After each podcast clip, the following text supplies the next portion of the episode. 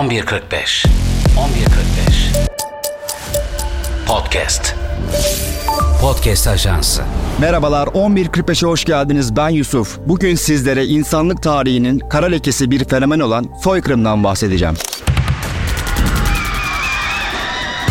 Ekim ayının başından bu yana İsrail'in Gazze'ye yaptığı saldırıları hep beraber takip ediyoruz. Günde yüzlerce, hatta bazı günler binlerce insanın öldüğü bu saldırılarda İsrail sivilleri hedef almaktan çekinmiyor.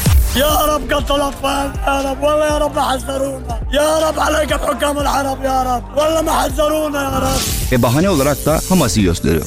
היום תקפנו פה מסגד, ואני אראה לכם מה מצאנו בפנים. פה בקומת קרקע מסגד רגיל, אבל אם עולים למעלה, אנחנו מגיעים פה לקומה השלישית, איפה שנכנסנו פה לחדרים, מצאנו ממש כאן. Bu saldırılarda çoğu kadın ve çocuk olmak üzere on sekiz binden fazla insan hayatını kaybetti. Ve bu sayı her geçen gün artıyor. Ölü sayısının bu kadar yüksek olması nedeniyle dünya basınında katliam ve soykırım ifadeleri sıklıkla gündeme gelmeye başladı. Gazze'de şu anda yaşanan bir soykırımdır. Oradaki insanları yok etme, şımarık Netanyahu hükümeti ve ekibi bir hukuksuzlukla saldırmışlar. Esprit de grandeur dedikleri büyüklük budalası bunlar. Hubris sendromundan mustarip, hepsinin tedavi ihtiyaçları var. Bırak savaş suçlusu, bunlar tedavilik. Peki katliam nedir? Soykırım nedir? Birleşmiş Milletler katliamı toplumun belirli bir bölümüne yönelik toplu ve sistematik saldırılarda çok sayıda insanın kasıtlı şekilde öldürülmesi olarak tanımlamaktadır.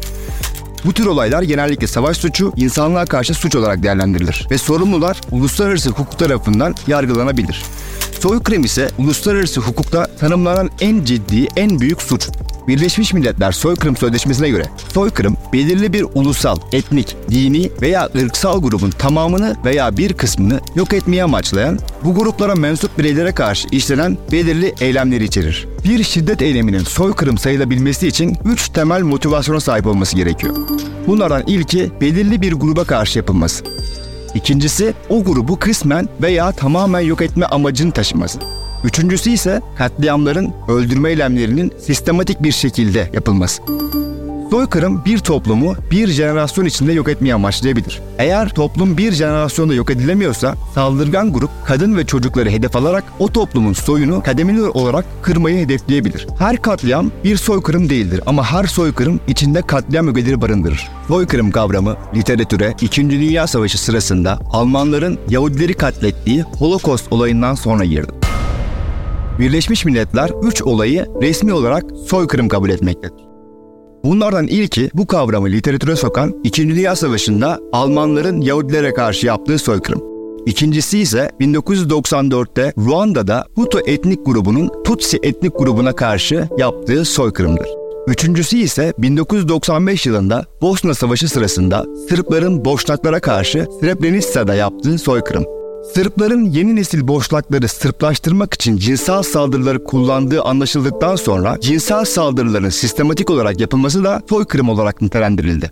Özellikle Bosna'da yaşananlardan sonra uluslararası kurumlar soykırımların önlenebilmesi için çatışma bölgelerindeki kadın ve çocukların korunması için büyük çabalar harcadı, büyük kararlar aldı. Kadın ve çocuklar bir topluluğun, bir toplumun neslinin devamlılığı için en önemli unsurlar.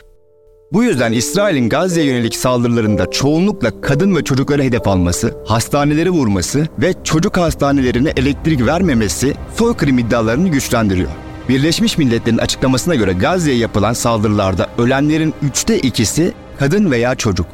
Yaşanan bu çağ dışı toplu kıyımlardan sonra Stockton Üniversitesi Soykırım Çalışmaları Programı Direktörü Russ Sagan ve New York Şehir Üniversitesi Profesörü Victoria Sanford, yüz akademisyeni çevresinde toplayarak İsrail'in soykırım yapma niyetinin gözle görülür bir şekilde sahada gerçekleştirildiği iddiasıyla Uluslararası Ceza Mahkemesi'ni harekete geçmeye çağırdı. İsrail'in bu savaşta işlediği onlarca savaş suçu her gün basına yansıyor. İsrail ordusu soykırım iddialarını Hamas'a hedef aldığını ileri sürerek reddediyor ve sivil yerleşimleri hedef almaya devam ediyor. Dünyanın gözü önünde gerçekleşen bu soykırıma karşı uluslararası örgütler ne zaman ve nasıl harekete geçecek? Bu merak konusu.